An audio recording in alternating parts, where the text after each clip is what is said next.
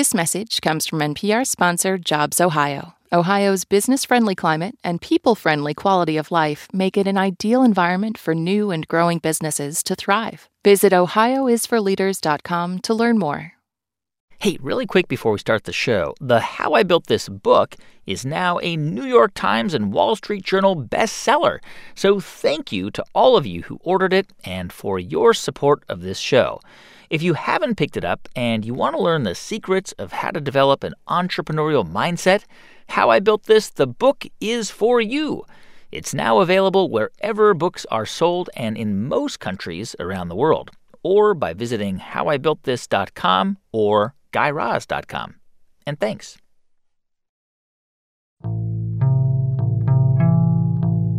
When people came to my house, like it was literally a lab. Like I definitely didn't have an apartment.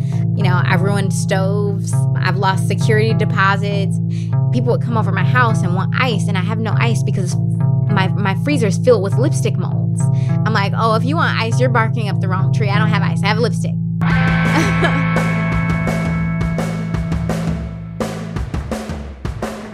From NPR, it's How I Built This a show about innovators, entrepreneurs, idealists, and the stories behind the movements they built. I'm Guy Raz, and on the show today, how Melissa Butler launched a lipstick brand at her kitchen stove and got it into hundreds of Target stores, all the while challenging an industry to change the way it thinks about color and beauty. There are some industries that are really hard to break into if you're looking to start a business. For example, a car company. Just think how hard that would be. Aside from lots of experience and engineering know how, you'd need an insane amount of money just to get it off the ground which is why you don't see that many new car companies every year. Now, one day, it may very well be possible that someone will figure out how to make cars in a really cheap and cost efficient way that could allow lots more entrepreneurs to enter that category. Which is essentially what happened to the cosmetics industry in the past two decades. It used to be that getting into cosmetics required a lot of experience, a network of connections, and lots of money. But today, the barriers to entry are much lower. There are dozens of white label manufacturers all over the world that will happily make your product for a relatively small price. And it's meant that there's been an explosion of new cosmetics brands over the past decade, which makes sense because the global beauty industry is worth half a trillion dollars. Lipstick alone, it's a $9 billion global market. I mean, there is a lot of money in beauty. And so, to stand out, brands really have to be about more than just the products, which is exactly how Melissa Butler thought about her brand, the Lip Bar. When she started making her own lipstick in her apartment, she knew she wanted something that not only challenged the idea of what beauty is, but how we define who it's meant to apply to. Melissa wanted to make lipsticks that were bold and brash and vivid in colors that, at the time, weren't widely available blacks and golds and purples and bright neon pinks, shades and colors that were expressive and strong and confident, and most importantly, made for a whole category of women who weren't being served by the market, which happened to be Melissa's cohort black and brown women who didn't feel like there was a makeup brand made with them in mind. The story of how Melissa turned her kitchen stove project into a cosmetics brand that's now in hundreds of Target stores across the country includes a cross country promotional tour in a retrofitted airport shuttle bus, a disastrous appearance on Shark Tank, and a decision to move the business from New York to her hometown of Detroit where she grew up with her sister and her mom in the 1990s. My mom was a crane operator, which is really crazy to say right now because I'm 34 and I've never ever met anyone else that was a crane operator. but basically, she worked at a steel factory. You know, Detroit is automotive. So she was at a steel company that created steel and, and parts for the automotive industry. And so she would leave for work in the morning with a hard hat? Steel boots, Yeah, definitely steel toe boots that I would sometimes put on, and they were heavy as hell that I would put on and like kind of wobble around the house with. And so she would go to work at 11 p.m. and, and come home in the morning. And so I. I used to look at it as a disadvantage that I was raised in a one parent household because you know I, everyone needs their dad and everyone needs both parents. You need that that nature and that nurture. You need that protector and that provider. Hmm. you need your mom to be soft or at least that's what i used to think. And as i've gotten older i realized that it's probably one of my biggest advantages because watching my mom do something and work in an industry that is so male dominated, I think it was only her and her best friend. They were the only two women in that entire steel factory. She saw that that she had to live life for her and that no one was coming to save her. So she taught us very early that we had to save ourselves. So it was like she directionally ingrained this pathway for both me and my sister. Was your mom um, was she pretty strict? No.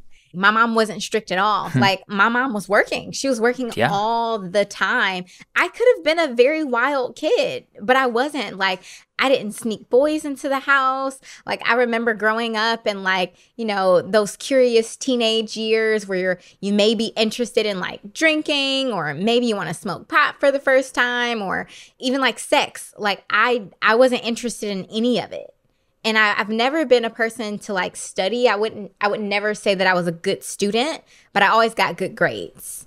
I don't I don't know Detroit super well. I've only been there briefly a couple times. Tell me about your neighborhood. Was it? I mean, your mom. I'm assuming was it like was a union was a union job and probably had a, a pretty solidly middle class income and, and health insurance and those kinds of things that came with the job. Um, what was your neighborhood like? Guy in my neighborhood was horrible actually. Um and i'm from like one of the most dangerous neighborhoods in detroit but i never felt unsafe. Hmm. and and even though we didn't have a lot i never needed anything. So like in high school for instance i was i was one of the quote unquote cool girls like who had like the designer clothes but that was really my mom doing her best to to provide for her for us what she felt like would satisfy us. Hmm. and, and now when I talked to her, I remember maybe a year ago, I was like, Mom, we were living way beyond our means. And she's like, Yeah, but I, I did it for you. Yeah. And I'm like, that was irresponsible. And and we we kind of laugh about it now. But she was like, I just wanted you to be happy and I wanted to to be able to provide for you the life that that I felt like you deserved. Okay, so you you did well at school. You you got good grades. Mm-hmm. And, and I guess you were able to test into this pretty competitive public high school in Detroit called Cass Tech, right? Yeah, it's it's right near downtown, and it's it's essentially a college prep school, and it was probably ninety eight percent black students. Now it's a little bit more diverse because the city of Detroit is changing. So mm-hmm. right now there's a lot more investment in the city whereas, you know, 15 years ago no one was downtown Detroit. Yeah. So when I went to Cass Tech, it was surrounded by by people who were either homeless or drug addicts. So it's like this amazing school that's in the midst of all the blight. So Detroit went through a really tough time and it hasn't been until maybe the last, you know, 10 years that it's it's experienced this renaissance. Do you remember as a like as a high school kid thinking I, I'm gonna get out of this place. Like I am going to leave this place and I'm gonna make money and I'm gonna do something really interesting with my life. Like, do you remember having those thoughts? I don't. Hmm. Um, I don't. I don't think that I thought about. Of course, I thought about you know, making money. And girls are taught that that we should build fairy tales in our minds. I remember as early as maybe 8 years old thinking like, "Oh, when I'm 24, I'm to get married, I'm to have children, and I'm to be rich." That was probably the fairy tale that I told myself, not knowing what any of that meant. Um, so I, I never thought that I needed to leave Detroit um, even with me living in a not so nice neighborhood, I didn't think that there was anything wrong with it. Hmm. But I mean, soon after you graduated, you you would wind up leaving Detroit. I, I, in fact, I mean, you left Michigan, right? Yeah. Um, and I was like, well, if I'm going to go to college, I'm going to go away. And most of my really good friends actually stayed in Michigan, but I knew that I wanted to go to a to a HBCU. Yeah. That was a given. I knew that I wanted to be around black people. And so I didn't want to go to what we call a PWI, which is a predominantly white institution.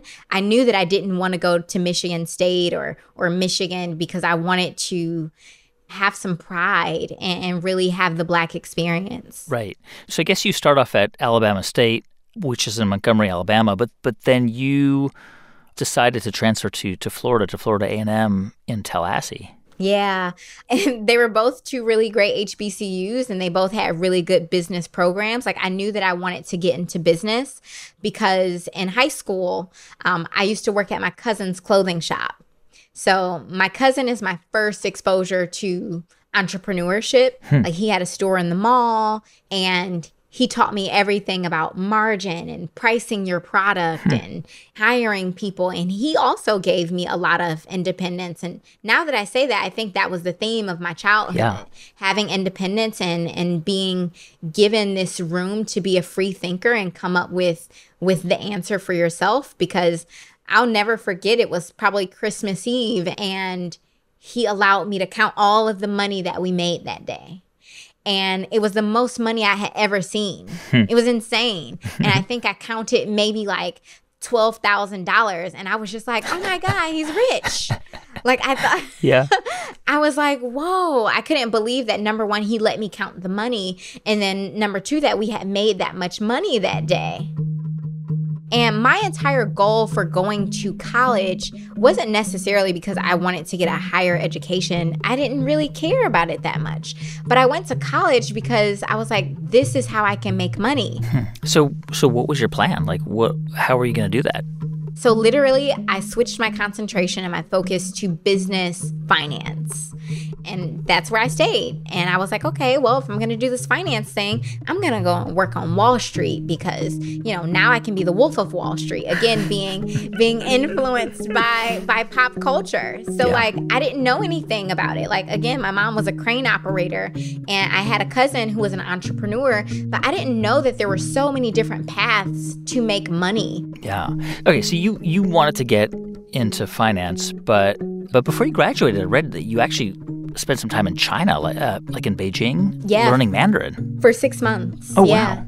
Wow. And I had just been really fascinated with China and this idea that China was about to be the next superpower. And I was like, that would make me valuable. If I wanted to learn about business, you know, if I'm this business girl, I should go to China and learn a little wow. bit about their business. Yeah but it was a complete culture shock. I mean, I, I, think I was sharing that literally my my entire life was black. Yeah. Like I came from Black Detroit. You know, I went to a black all black high school yeah. in Detroit. I went to a black college, and now here I am, the only black woman, and I'm in the middle of Beijing. it was it was so odd, hmm. and I think they were also shocked. You know, um, people would come up to me and and touch my skin, and everyone automatically assumed that I was, you know, from an African country mm. be- because if you had black skin, then you were automatically from, from Africa. From Africa yeah. And if you were from America, then you were blonde hair, and blue white. eyes. Right. I mean, how would you like assess the whole experience? Was it? It was life changing. Yeah. Oh my God. It was life changing. Like, I understood, like, how big and small the world was. Hmm. I understood how a woman from Detroit could have such synergy and connection with a woman from Iceland. Like one of my really good friends who I met there, she was from Iceland. And like she was my best friend when I was in the program, sort of thing. And we would just talk about a lot of the same things, even though we had a completely different life. And I think for the first time in my life, I understood that we were all human and it wasn't just black, white, Asian. It was just humans. Hmm. Wow. So you come back to the US and you decide to go work on Wall Street for Barclays Bank. Mm-hmm. And when you got to New York, what what was that like? Was it exhilarating? Were you just like were you just kind of blown away by it, or were you sort of was it un- unnerving to be in this kind of corporate environment? What what was your what's your memory of starting out at Barclays as an analyst? I thought, and I still think that New York is the most magical city on the planet. I was awestruck Hmm. by all the big buildings. And I remember my first time like being in in like the financial district or you know our first office that i worked in was in jersey city and just like being like a banker girl i was like whoa this is crazy and and i started very quickly meeting other people who like worked at jp morgan chase or worked at goldman sachs and and it was like a, a whole world but i remember you know, my first week being really excited and like expressing that I wanted to learn and like I wanted to learn as much as possible and I wanted to to to be good. And like one of my managers was like, "Get over it, kid. They give shit bonuses." and I was like, "Wait, what?" I didn't know what that that really meant. I didn't know what a good bonus was, what a bad bonus was.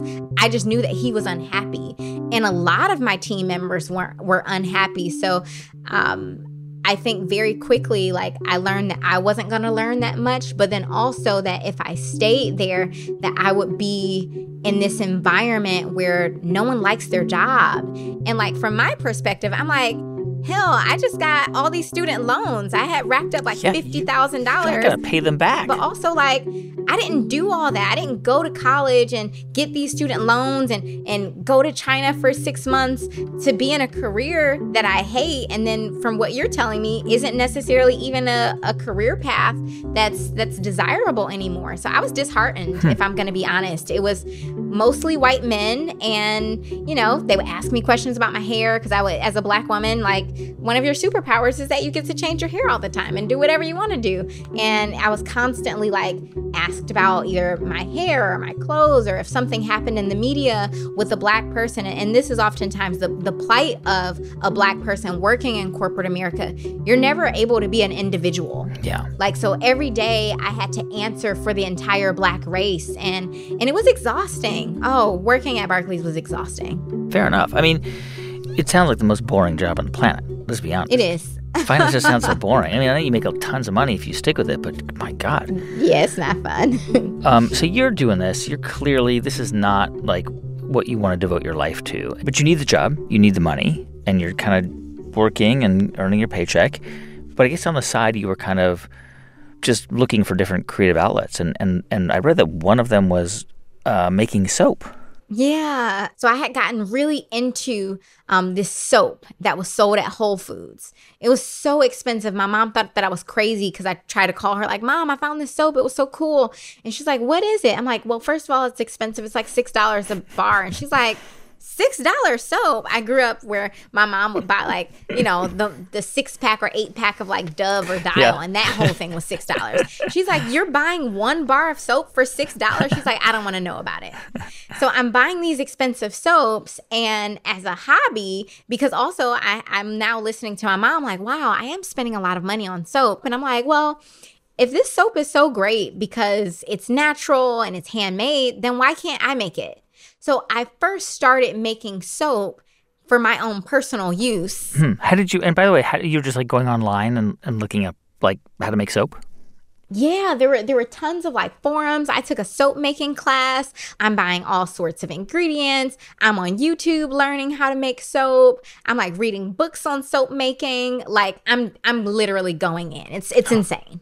How do you? And by the way, and what did you learn about how to make a bar of soap? Like, um, like g- I'm assuming there's like glyc- maybe glycerin or vegetable oil or like, um, I don't know what.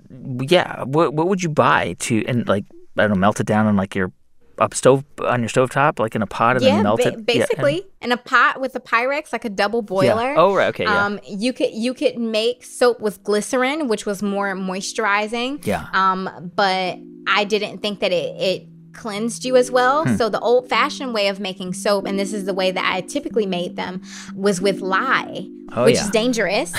um, and it can burn you. And Like I borax, definitely got right? burned. Uh, yes. Yeah. Yes. And, and you had to handle it very carefully. And then soap goes through a curing process. So it could take, you know, three months for your, your soap to cure, or you can put it in the oven to cure that soap. Wow. And then I came up with this idea because I was I was really getting into like the creative component of making the soap. So I was thinking like, okay, well what are all the different flavors that I can make? Like I was making a strawberry bar and I put like dried strawberry in it and I was like, "Uh, I don't think that's really clean or sanitary cuz also I'm not a chemist and I don't really know what I'm doing." And so when I'm coming up with these outlandish ideas, I don't have anyone to say like, "Hey, that's actually not good for pH balance." Balance or this is going to like cause bacteria and mold to build. So I'm trying all these different soap recipes and I'm trying to make it look all cool and you know have a gradient with the soap bar, like creating ombre soap bars. Like I spent so much time making soap and honestly so much money. By the way, I I have to confess it. Sometimes when I'm at Whole Foods and I'm by that soap area, you know, where they've got like those beautiful translucent bars of soap, like mm-hmm. with things like flowers or whatever suspended in the soap. I kind of want to. It, it, looks delicious. Like part of me wants to just take a big bite out of it sometimes. Just They're honest. beautiful, and and oftentimes they are all natural. And I mean, it's not going to taste good, but it won't kill you. right? I mean, because like we did Lush on the show. We we did the whole episode on Lush, and uh, mm-hmm. and that stuff looks is beautiful too. Like the you know the sliced you know, loaf of soap that you so can. So here's the thing: I was obsessed with with Lush, and Lush is really like I actually don't think I've had this full circle moment, but in in my soap making, I was like, I want to be Lush, and I think that's what made me say like. I want to start a soap business actually because I was obsessed. And clearly, you start thinking. It's, I mean, it sounds like the gears in your head were turning, and you're like, wait a minute there's Lush, there's all these like maybe this is the business. Maybe maybe I should do this as a business. Like you start to think about this. Yeah, I'm like maybe I should start a soap business. Hmm. Like this is it. I this is this is my way out. I'm gonna create a company. It's gonna be called the Soap Bar. I love it. And Very creative of, soap bar. Right. I'm surprised that that name didn't exist. That it wasn't taken. Nope, it didn't exist. And the concept was that all of the soaps would be named after drinks. Right. So I would have a margarita bar that was like lemon and lime, basically, with yeah. sea salt on top. So I had all these really fun ideas and all these grand plans, and and ultimately one day I was calling a supplier, and I was looking for you know more pigments for my soaps because I was trying to get really funky and fancy with my colors. Yeah, well, ombre and, colors are yeah. I mean that's very challenging. Yeah, yeah. It takes a little work. It takes takes some time. Ombre design, yes. and he's like, "Wait, slow down, slow down. Do you want lip gloss pigments or do you want soap pigments?" Huh. And I was like, "Uh, lipstick." I knew nothing about lipstick, but I couldn't believe that I could buy lipstick pigments, and that was it for me. Wait, you just call the supplier to ask for more pigments, and they're like, lipstick or soap? And you're like, wait, lipstick? Yeah. And it was a split second. It, it, was so crazy because I paused. Yeah. Knowing good and well, I was like looking for soap pigments. It was yeah. almost something that I felt like like I shouldn't have been doing. Like I shouldn't have access to it. So when he said lipstick, I'm like, oh, I can make lipstick. Oh, I'm done with this soap business when we come back in just a moment. How Melissa spends down all of her savings to launch a lipstick business, and why, after she's flat broke, she goes one step further and quits her day job.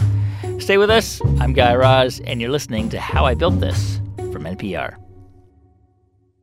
Support for How I Built This comes from 3M, helping to protect those on the front lines every day.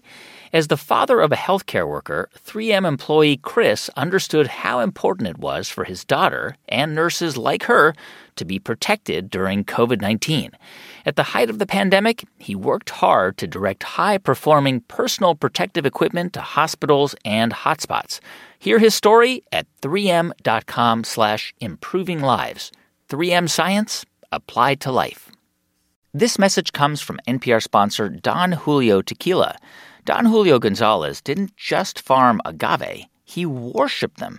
He harvested each agave individually, plant by plant, only handpicking the agaves at optimum maturity. And his legacy lives on today through his exceptional tequila, Don Julio, a life devoted to tequila making. Please drink responsibly. Don Julio Tequila, 40% alcohol by volume, copyright 2021, imported by Diageo Americas, New York, New York. Hey, welcome back to How I Built This from NPR. I'm Guy Raz. So it's right around 2010, and Melissa had just had one of those life changing phone calls with a supplier who asked, just kind of randomly, if she was looking to buy products to make soap or lipstick. And in that moment, she decided lipstick. For one thing, lipstick was actually one of the few kinds of makeup she wore. At the time, I think that I was into reds, oranges, and purples. Oh, yeah. Yeah. And, and part of it, like part of the reason why when we launched the lip bar, we had such crazy colors is because I remember it being so difficult to find purple lipstick. Hmm. Like I wanted purple so bad, but it's like only a couple brands sold purple at the time and it was hard to find and was wasn't in stock and I'm like, why is it so difficult for me to like have this bit of self-expression? And then I'm trying to think about like, well, what's the next step? Like then you're going to get a a box of just powder, pigment powder for lipstick, but how do you make lipstick? Like where do you where do I go to learn about how to make a lipstick? Did you did you like go online and type in lipstick recipes? Yeah, pretty much. Um, I probably Google how to make lipstick. And there wasn't that much out there at the time, but Instead, I found a lot of lip balm, and lip balm is the cousin to lipstick. Right. I'm like, okay, well, maybe I should start here. Maybe I should start making lip balm, and maybe I should start making lip gloss. And so I started looking for other suppliers to see if they had other things or recipes or other formula bases that I could use to start making my own product. Hmm. And I just started experimenting, and I probably made, I don't know, a thousand batches of lipstick. None of them worked before I found one that was like it. Hmm. First of all, what do you melt together to just get the, you know, the the base for lipstick? Well, this is the way I've I've explained it. Like all lipstick is basically the same. It has its same like core ingredients. All of it has a wax, all of it has an oil, and all of it has a pigment. Right. Now, depending on the waxes, depending on the oils and the other additions, that's going to impact the amount of color. That's going to impact the texture, if it's soft, if it's creamy, um, if it's moisturizing, if it's long lasting. Now, all of those other things are optional. Right. And then depending on the proportions, like that's going to affect the texture, like when you apply it to your lips, how that is sort of spread onto the surface of your skin, right? Like a thinner coat or a thicker coat, things like that. Yeah. So if you have too much oil, it's going to be soft and it's going to feel luxurious on your lips, mm. but that lipstick probably is going to break. Huh. If you have too much wax, then it's not going to spread on her lips in a nice, silky, and, and creamy way. Um, if you don't have enough pigment, then you can have this beautiful color, like the actual lipstick could be a bright pink, yeah. but when you actually put it on your lip, no color shows up. So it has to be a really delicate balance of pigment, oil, and wax. It's like a really luxurious and expensive crayon. That's exactly what it is. And when you had all the ingredients and you started to like melt stuff together, what did you pour it in? Are, there like, I mean, can you just go online and get like lipstick molds? Uh, yes and no. So, most companies, like the huge companies, the L'Oreal's of the world, they pretty much had a monopoly on the molds market. So, there was, from my understanding, and this is in 2012, there were only a couple of suppliers in the US who made molds. Hmm. And the biggest one was Kavala. And I was able to buy maybe four used molds and trust me they were not cheap. I think i've spent like a whole paycheck on them. Like thousands of dollars? Yeah the molds were maybe $1500 a piece. What are they made out of? Like metal? Steel. So they were also very heavy. I bet. So yeah, I probably bought maybe six or eight thousand dollars in molds. And how I bought them and how I had access to them is I found a lab that was going out of business. And I think they were in Louisiana. And this guy was selling them and I found them on Craigslist, I think. Hmm. I'm trying to imagine you in your apartment, um, like after working on the weekends melting down all this stuff and experimenting with different colors and pouring it carefully into the molds and probably getting like lipstick material all over your kitchen. Just stressing out. Yeah. It ruins grout. Like there have been so many times where I would drop the pigment and you can not it's impossible to, to clean it up because it's literal dye. It's literal dye that is in the makeup and in the lipstick. So you know i've ruined stoves. I've lost security deposits. When people came to my house like it was literally a lab. Like i definitely didn't have an apartment. Yeah. I had a lab. And so you know the whole table would be spread out with all of my different ingredients that i kept in these airtight jars. And after i made like let's say i melted down this perfect lipstick and I poured it into the mold, I really wanted it to the lipstick to cure. So I would put it in the freezer. So people would come over my house and want ice and I have no ice because my my freezer is filled with lipstick molds. I'm like, "Oh, if you want ice, you're barking up the wrong tree. I don't have ice. I have lipstick." so you, and you were presumably working like 60 hour weeks at Barclays. Oh, yeah, absolutely.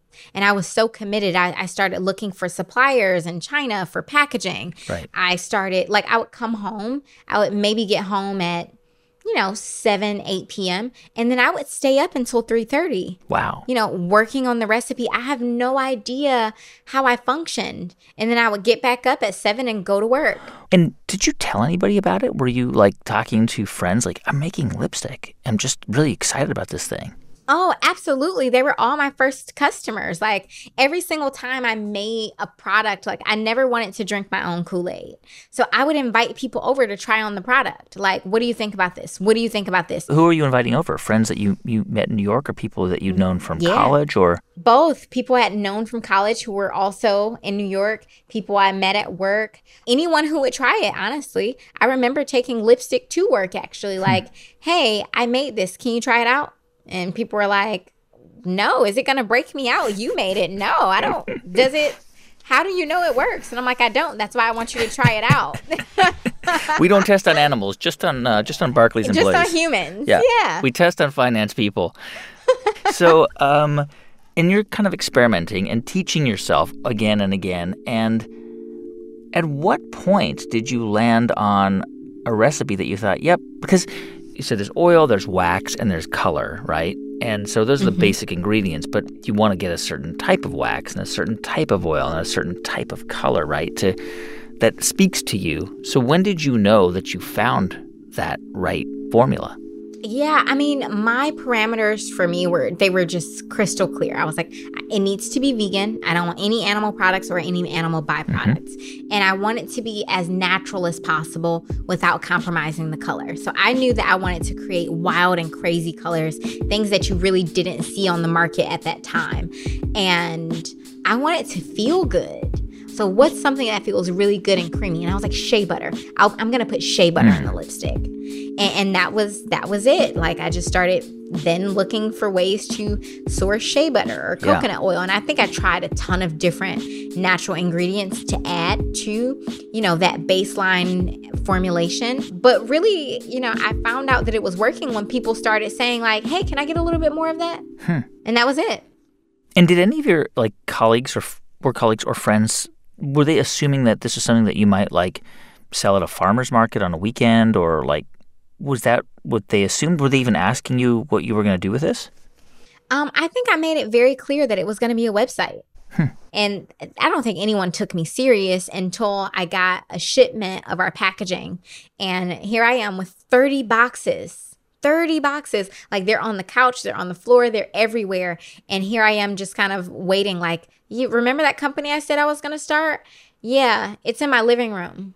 And one side is all boxes and one side is all of my lab materials. And and I think that's when they took me seriously. So you were presumably making the sticks in your kitchen and then you were putting them into the into the, the lipstick tubes. The yep, tubes, into okay. the lipstick tubes. And you found a factory in China to to make that packaging? I did. And the, the inspiration behind the packaging, because our packaging really stands out. It's really cool. It's intricately designed. And the inspiration was a bird cage. Like I hmm. love like the old school Victorian bird cages that yeah. are just like super intricate. I don't like the idea of birds in cages. No. But I, I like love that, the yeah. beautiful craftsmanship. And so I was like, I want it to kind of look like that. I want hmm. I want something that doesn't look like a traditional tube because I'm building a non-traditional company. And I had been asking a lot of friends like, you know, what do you think about makeup? And hmm. and oftentimes, especially for black women, what I found was they felt like beauty wasn't for them. That it was made for not for their skin or their complexion. Yeah absolutely that it wasn't for their complexion that they they never saw themselves within the industry that marketing didn't cater to them yeah. unless they were you know putting something in a brown bottle and then they're like hey this is for black people right. so here i am friends with a lot of um, people who are now for the first time in their lives they have disposable income you know, because we were all fresh out of college basically and, and making a, a pretty solid salary. And I was just like, there's a huge gap in terms of like what my generation wants and what's uh, readily available in the market. I mean, you look at your website today, and clearly your products and your brand, um, they're designed for for every kind of person, every skin tone, every racial and ethnic background and group. When you were initially coming up with the idea, were you saying, you know, to, to your friends who you were kind of asking for feedback? Were you, were you sort of saying, look, no one is, is serving us. You know, we are consumers and we spend a lot of money on fashion and beauty and we don't feel like products are being made for us. And so I want to make products for us. Was that was that how you thought about it initially? Yeah, I think the goal was to create a brand where black women could be the default. So we create products, like you said, for every single skin tone. Like it literally doesn't matter what complexion you are, we have something for you. But when we first launched in 2012, I was just like, I don't want black and brown women to feel like they have to fit in to the lip bar. I want them to know that they are the lip bar and they're not the default anywhere else. And my brand is going to be where that starts. Okay, so you come up with a really cool packaging design that, that looks kind of like a, a bird cage. And you've got this factory in China that can make the boxes. Um, do you remember how many packages, like, like lipstick dispensers, you had to order? Yeah, I think the minimum order quantity was 12,000 units. Wow, you had 12,000 units like stacked in up in kitchen. boxes in your kitchen. Yeah. And you had to pack each one by hand. You had to take the lip the actual lipstick and pack it in. Every single one. So I hand poured it into the mold and our my molds held I want to say one held 48 units and one held 72 units. So this is going to take a while to do. This can take a couple Oh, this weeks. this yeah, this is this is serious. But I think I launched with 12 shades and the goal was to have 500 of each made. So the good thing about being your own manufacturer is you control it. So I didn't have to use all 12,000. That certainly wasn't the goal. I was like, okay, I'm going to invest in this 12,000. Maybe the goal would be to sell all of this in a year. Yeah. Now, the soap idea was going to be called the soap bar. And so this was going to be called the lip bar. Was that name as a business available?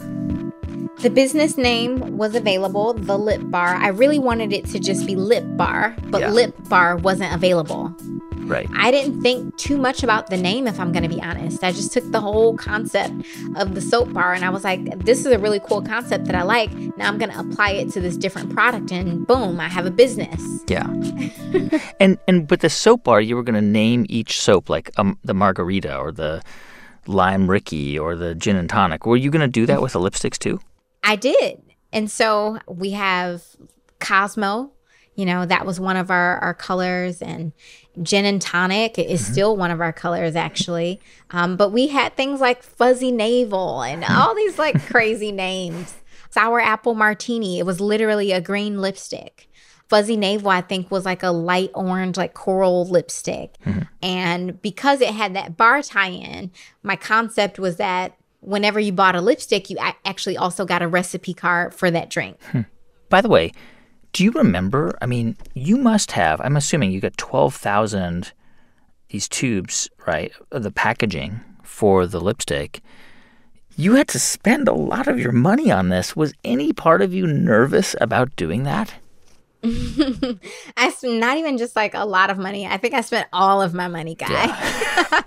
I spent my entire savings. Um, because the thing that I didn't take into consideration was you buy it, but then you also have to get it here. So I, I learned a whole new skill set about like ocean freight and like dutifs and tariffs and taxes and all that jazz. So I think buying the the units and then actually getting them to my Brooklyn apartment may have cost me thirteen thousand dollars. I mean, that's and then on top of that, of I have to buy yeah. all the ingredients. I'm planning a launch party. I have to have pictures taken. So the startup cost for the business was probably around $30,000. Wow. And so as you were getting ready to launch, um, this is still pretty much you doing everything. I mean, were, were you turning to to friends for help at all?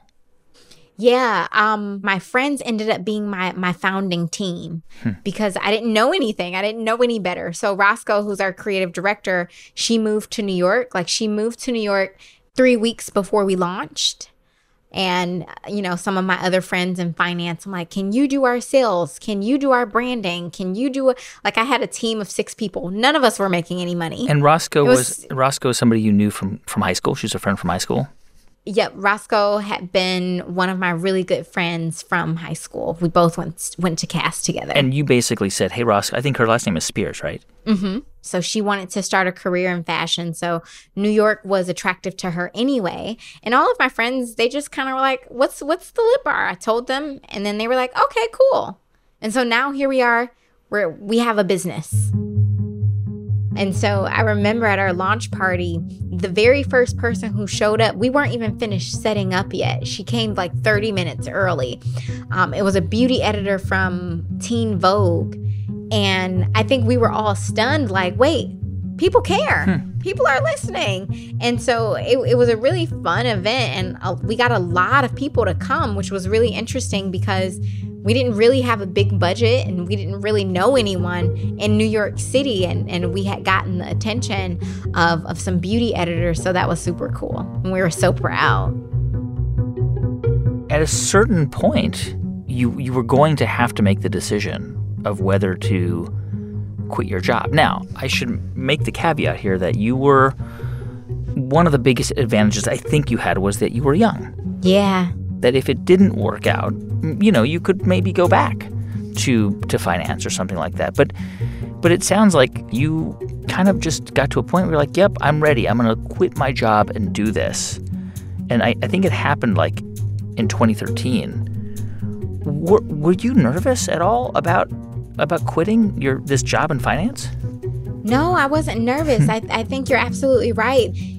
I think one of the like magical things about being a first time founder, especially in an industry that you don't know anything about, you're completely naive.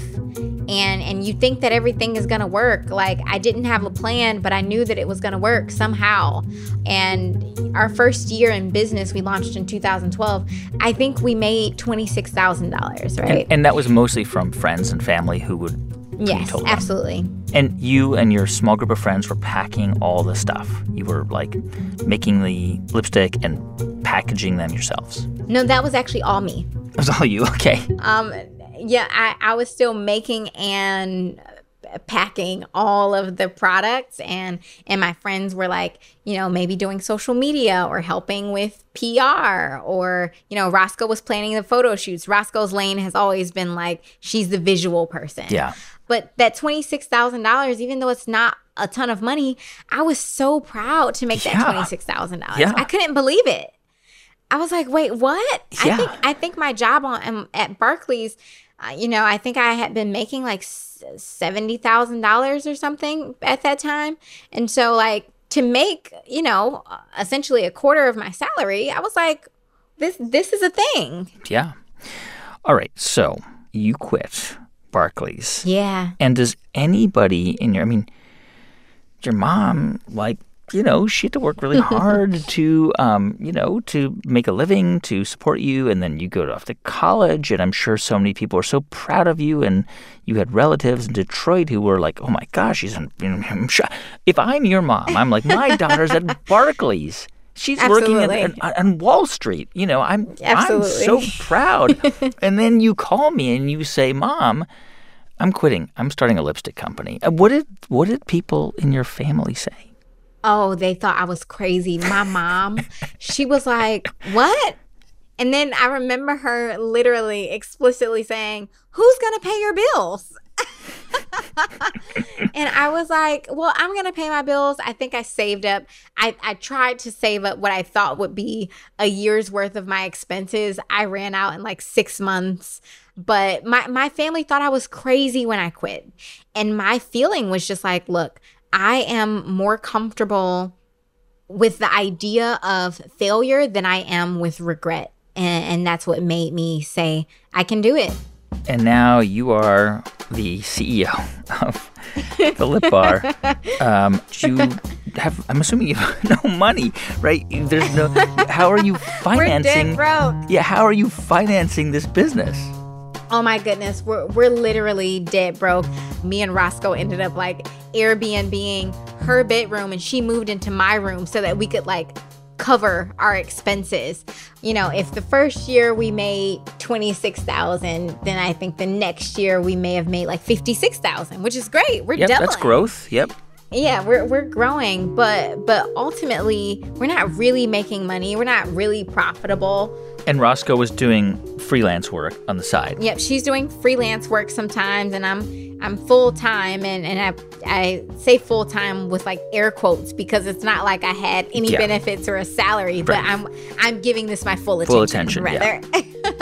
So i was still making the products in my Wow. kitchen. So i was i was focusing on on innovation. I'm making new colors and i'm thinking of new marketing ideas because you know rosco is handling the the creative in terms of our photo shoots but basically i'm handling every single thing else because like my first team of friends that first team had all fizzled out probably within the first i don't know nine months Right. um, so yeah, I'm on social media. I'm documenting the process of me making lipstick. Um, and people are really intrigued by that. People can't believe that I'm actually making lipstick in my kitchen. So you are grinding away. Rosco's grinding away. You're trying to get this off the ground. You're doing this in New York. And I guess around 2013, maybe 2014, you decide to move it to Detroit, like to, to go back to where you grew up. Um, why? I mean, New York, right, is the global center of fashion, one of the global centers of fashion Yeah. um, certainly the center of like the fashion industry in the U.S. The big makeup brands, I think, are headquartered there. So, why did you decide to to leave New York? Well, number one, I was running out of money. Right. You know, we had we weren't making much money. I had been thinking about it like should I stay in New York? We had already made a lot of connections with beauty editors. Um, we had been getting press, so I felt like we made a mark and and we could still grow without being there. And then on top of that, I saw the narrative of Detroit changing. Around 2013. Yeah, yeah. So, you know, in 2012, when I first started the company, it was all about Detroit and, and Detroit's ruins. Yeah. And in 2014, the narrative was changing. Shinola had just come to mm-hmm. Detroit and and people were investing in Detroit and downtown was becoming cool again. And I was like, wait. Bakeries and vegan restaurants and Yeah. right, yeah. I was like, maybe, maybe it's time for me to go home to to build this business. And number one, I can be a part of this renaissance. I can make sure that people who look like me are a part of this renaissance because you know I had been experiencing firsthand what gentrification looks like because I was living in Yeah. Brooklyn. Yeah. And so I'm like, I knew that New York didn't need me and that I could do a lot more in my hometown. You know, I never thought that Detroit really um, deserved the bad reputation that it had gotten. And I wanted to be a part of like this new thing and and to meet the movers and shakers that that were were making it happen. So I was excited for the city. I just wanted to make sure that black people were a part of of the resurgence. When we come back in just a moment, how Melissa and Rosco spread the word about the Lip Bar, first on a nationwide tour in a retrofitted airport shuttle bus, and then with an appearance on Shark Tank, which does not go particularly well. Stay with us. I'm Guy Raz, and you're listening to How I Built This from NPR. Support for How I Built This comes from 3M. From helping drive vaccine and therapy development with advanced purification technologies to developing an adjuvant that helps boost vaccine effectiveness, the research scientists at 3M are delivering innovative healthcare solutions to help us today and prepare us to better tackle what's next. Learn more at 3m.com slash improving lives. 3M Science applied to life. This message comes from NPR sponsor Don Julio Tequila. Don Julio Gonzalez didn't just farm agave, he worshiped them. He harvested each agave individually, plant by plant, only handpicking the agaves at optimum maturity. And his legacy lives on today through his exceptional tequila, Don Julio, a life devoted to tequila making. Please drink responsibly. Don Julio Tequila, 40% alcohol by volume, copyright 2021, imported by Diageo Americas, New York, New York. Hey, welcome back to How I Built This from NPR. I'm Guy Raz. So it's around 2014, and Melissa Butler has left New York and moved the business to her hometown of Detroit. And she knows that if women could just try her lipstick, could just see the colors, they'd love it. So I knew that I wanted to be in retail, but I knew that we also weren't ready. So I decided that in order to get our products in front of customers, that we would instead of trying to figure out what counter can we get behind, yep. how do we bring the counter to our customers?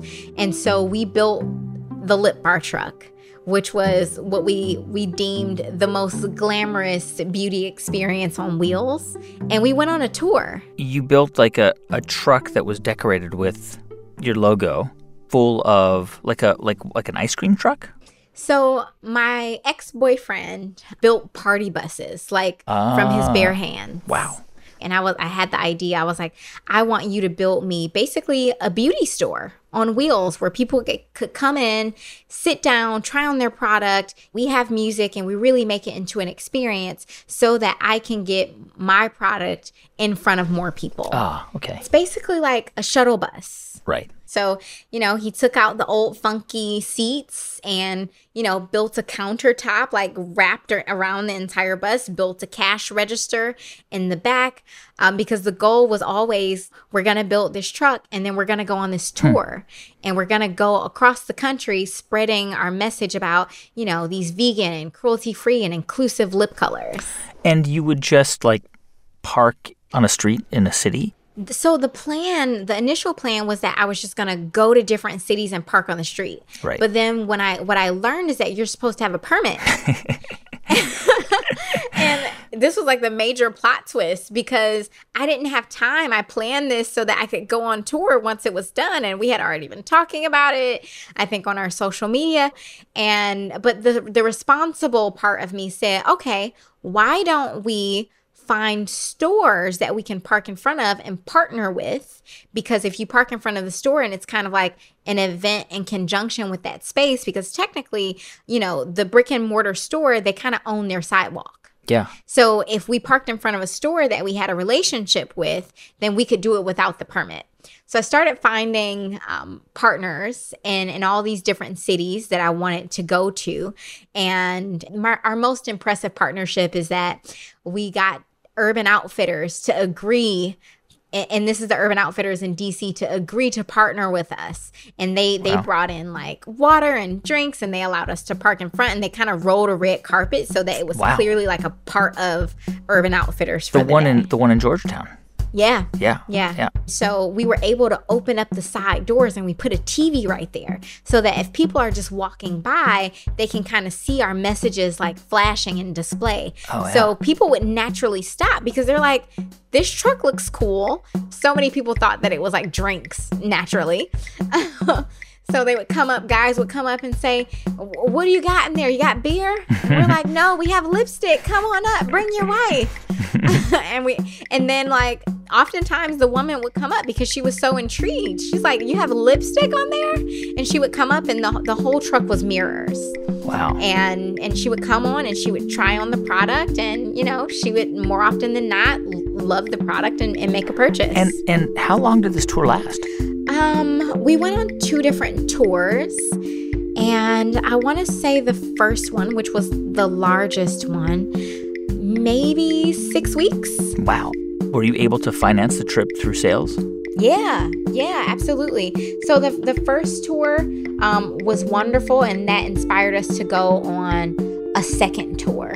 And that's when we went on this like black college tour. So we went back to my alma mater. And to drive from Detroit to Florida is crazy in a truck that's not so great. and so, a guy, on the way back from this like black college tour that we did, and we actually made a lot of money and we were really excited wow. about it, the truck started breaking down. and like I remember we were maybe four hours away and we just kind of stopped the truck and we parked it and we were like, okay, maybe she just needs a rest. Okay, maybe if we just give her some time off. And I think we just let it sit for an hour mm-hmm. and then she took us home and and that was the last time we really drove it. But yeah, I I'm so emotional about the truck so I can't get rid of it. You know, it's so interesting because the kind of the playbook you use is very similar to what Whitney Wolfe did when she launched Bumble. She went to um, she went to like Southern Methodist University, and she basically hosted these parties where she got people to learn. She she, she taught people how to use Bumble and started with college students. And you went to black colleges, and I'm assuming you went to probably a lot of Delta chapters, right? Because you were in that sorority. Yeah, there are tons of influential women who are a member of of Delta Sigma Theta. And when you join the sorority like it's all about sisterhood and it's all about support and it's all all about you know building up your community. So by leaning on them and making sure that they were super aware of what I was doing I was also baking in a business model essentially and I think that's part of the reason why the Lip Bar has been able to grow because it's just been this strong community of people who look at me and say, "Wow, she's she's doing something for us." And meantime, you still need to get some visibility. And so you decide to do something that is really smart but also really risky, which is to apply to be on Shark Tank. Yeah. Which is a great idea, but um, you know, lots of people apply to Shark Tank. So, how did it happen that that they picked you? Do, do you know? Well, I think Shark Tank picked us because we were fun and we were being ourselves. So we submitted a video where we were talking about the product, but also we were hula hooping. Hmm. and and I think we were talking about the product while hula hooping, mm-hmm. so it was kind of gimmicky, but enough to like make you pay attention to yeah. what we were saying. And they want people who are going to be good on television and fun. Yeah, yeah. And maybe a month after we submitted that video, they reached out and they were like, you know, we're the producers of Shark Tank and, and we're interested in in your business. Can we ask you a bunch of questions? So I think we went back and forth for maybe six weeks of them just collecting a ton of paperwork and asking us a ton of questions. And the next thing you know, we're in California filming. Welcome to the Shark Tank. We had Jamie Siminoff, who founded a Ring, um, on the show a couple months ago, and he, he described his experience that it was really terrifying, you know, because you don't meet them until you actually walk out and pitch your product. Hi. I'm Melissa Butler. And I'm Rosco Spears. And, and we, we, live in Brooklyn, New York. And, and we were kind of nervous, and, and they were so cruel to us. Oh my goodness. This is a new innovation. I can see a massive market share in the clown market.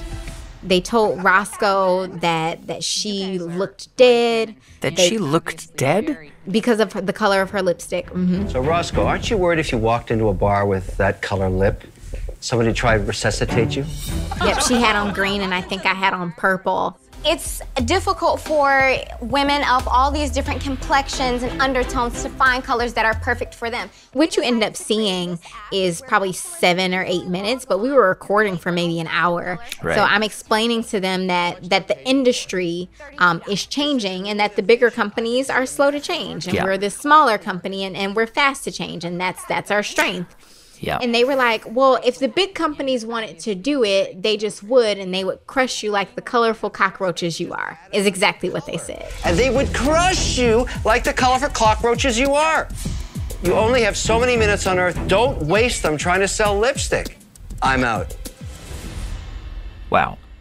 Um, you know, there's a shtick there, that kind of that that mean kind of shtick, and, and that's part of what they do. But but I think I think Kevin O'Leary um, said, "Hey, the chances that this business uh, will succeed are zero, practically zero. And what what they didn't show on air is that when he said like don't waste your time trying to sell lipstick, they then went into this whole internal debate on like what we actually should be doing. They're like, Wow. "Listen, you're beautiful girls. Your dresses are nice. Why don't you go into the fashion mm. business?" Which is so offensive. Oh my God. And and I had been so prepared to talk numbers because like here I am like a former finance girl and like I, I'm ready to talk business.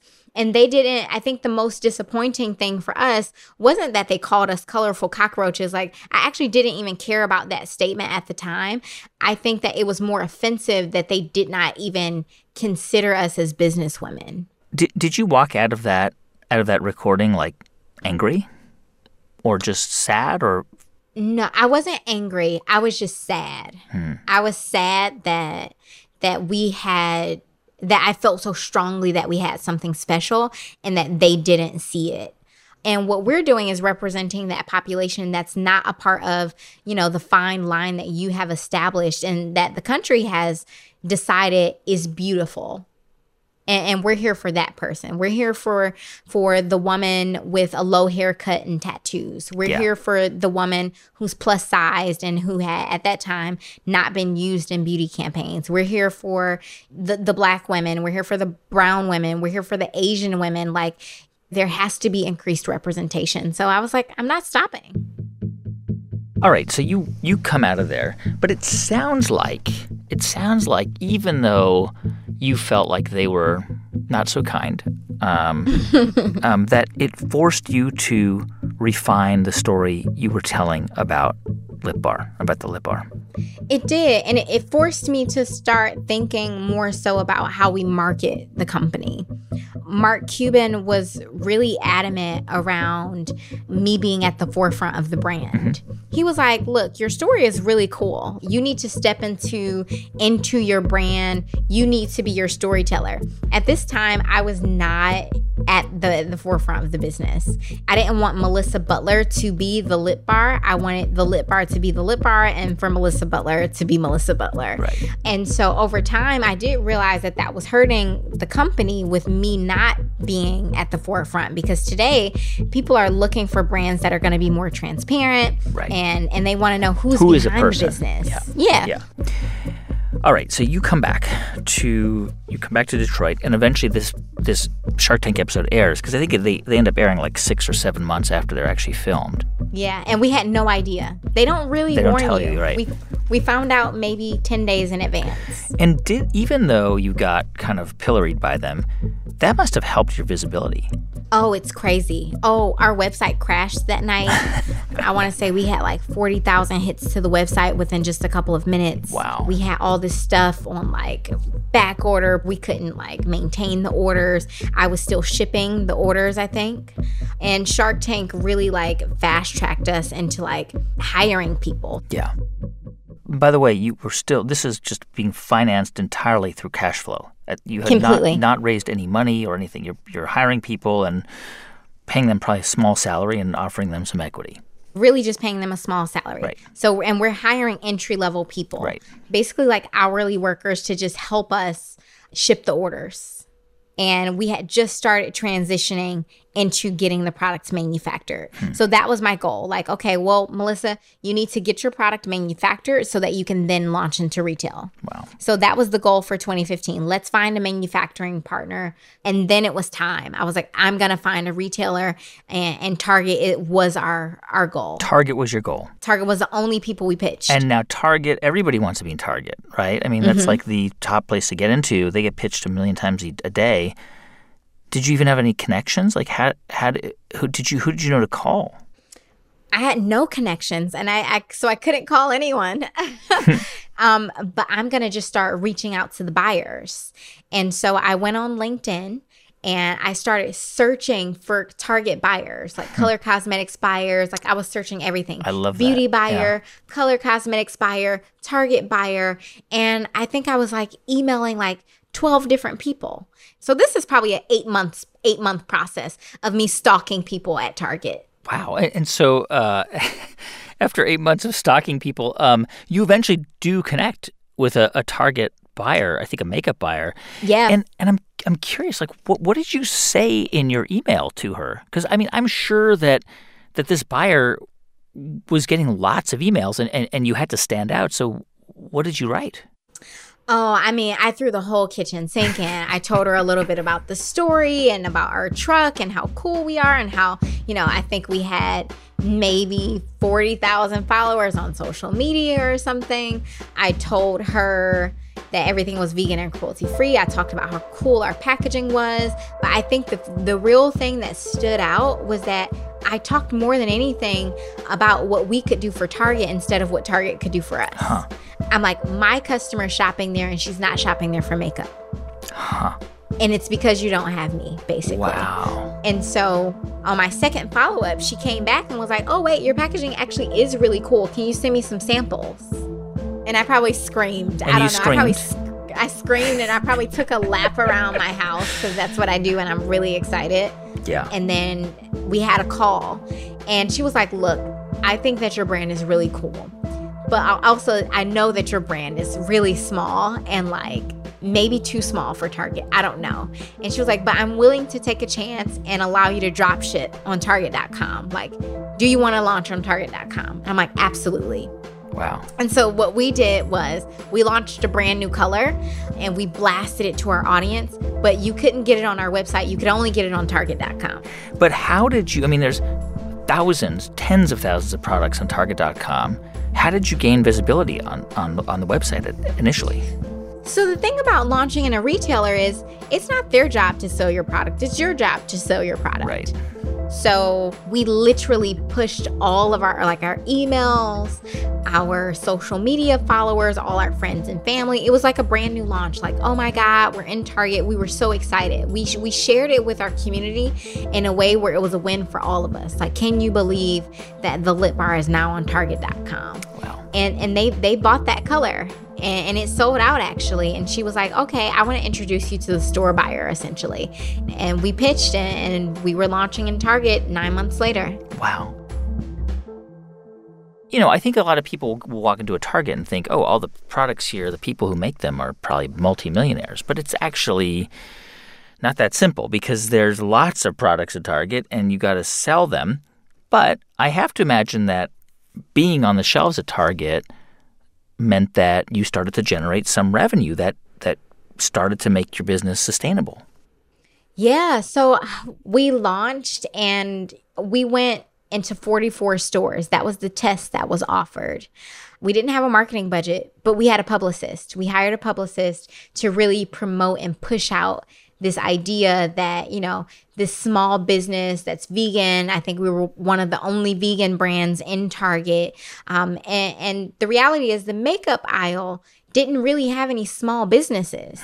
So the fact that we have shelf space in target as this really small brand was like an anomaly. Yeah. so we had this huge PR campaign, and I don't know, we must have gotten like 10 billion impressions in like a week. Wow. Well, you got this. So this PR person got you guys coverage in like beauty magazines and She got us placed in maybe two two websites. I think Allure was one and I don't remember the other. Yeah. But everyone shared it.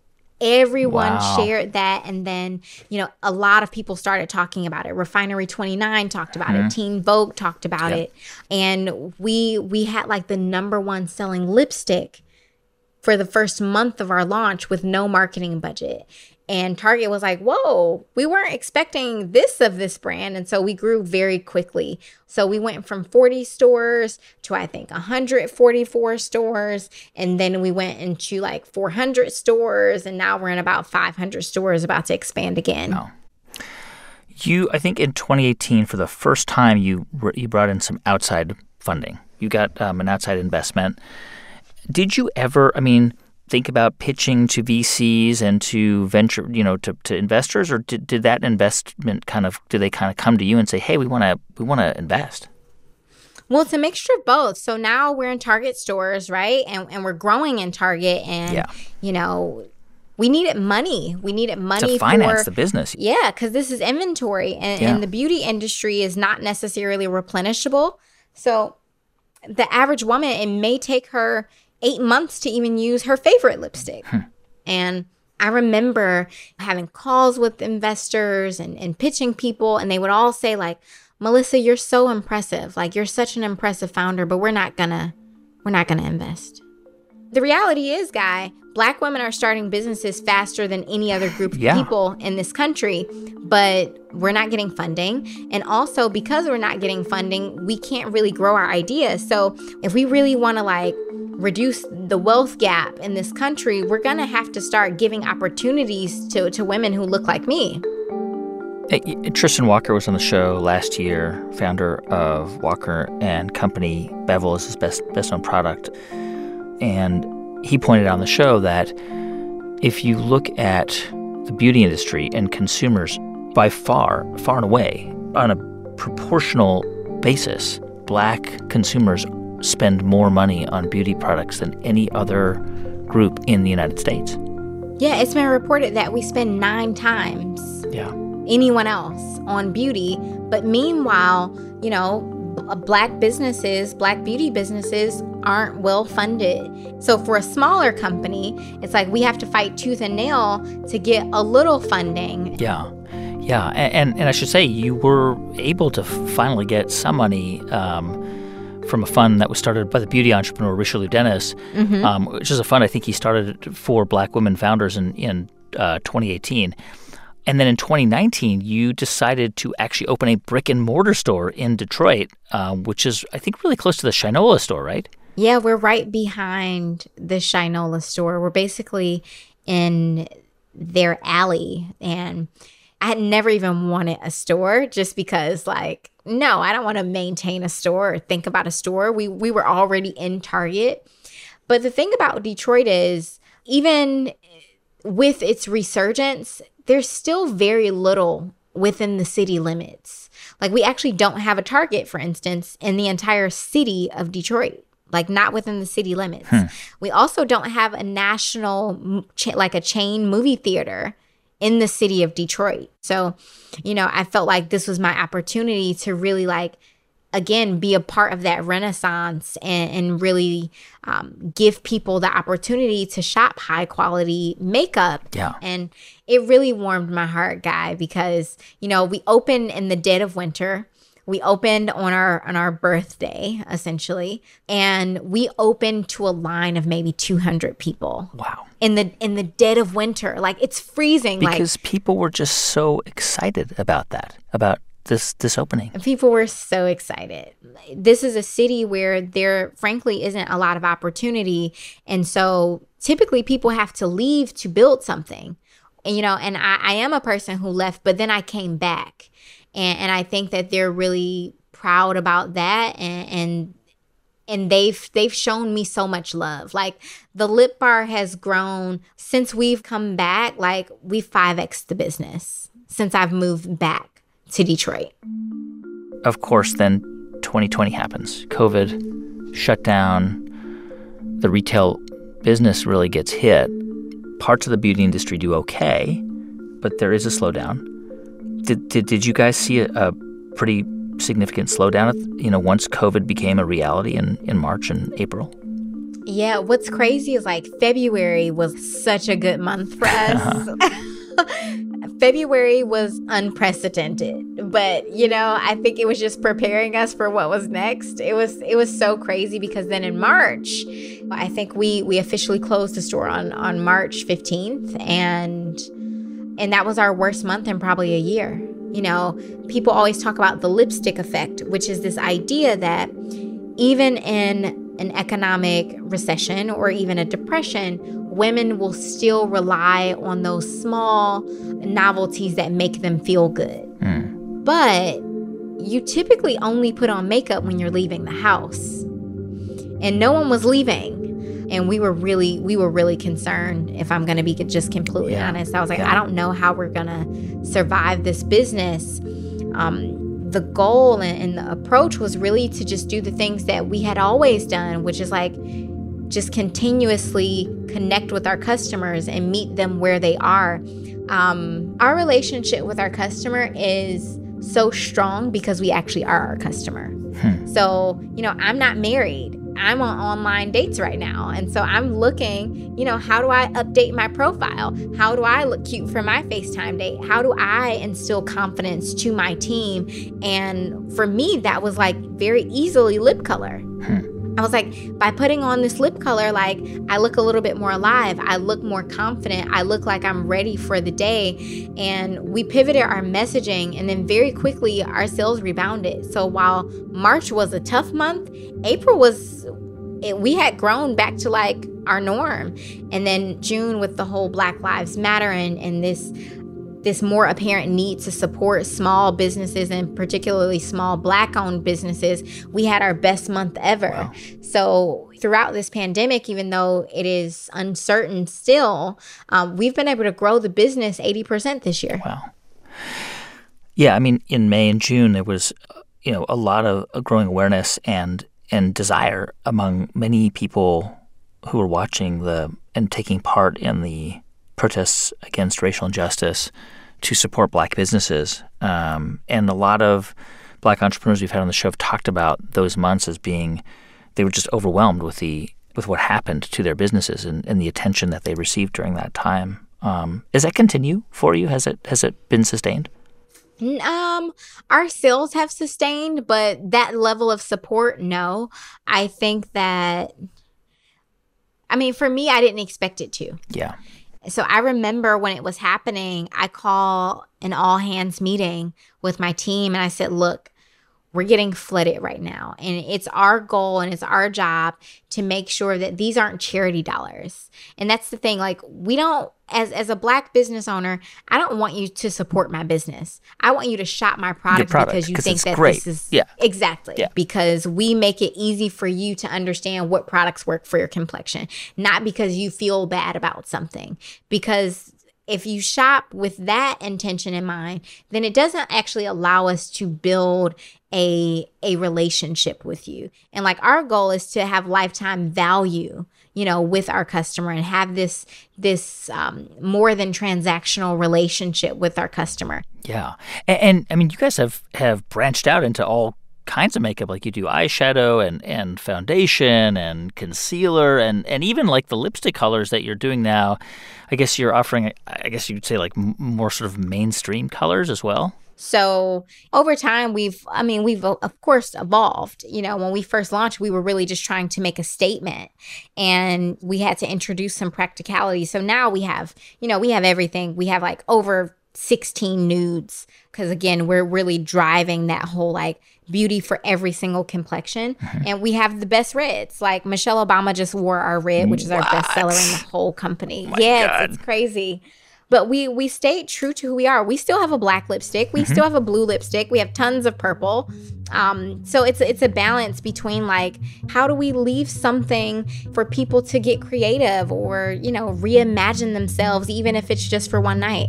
Do you think you can become because right now you're still growing and probably sort of on the cusp of I'm assuming that on the cusp of sort of you know transforming from a, a small business to a medium-sized business. Is that is that fair to say?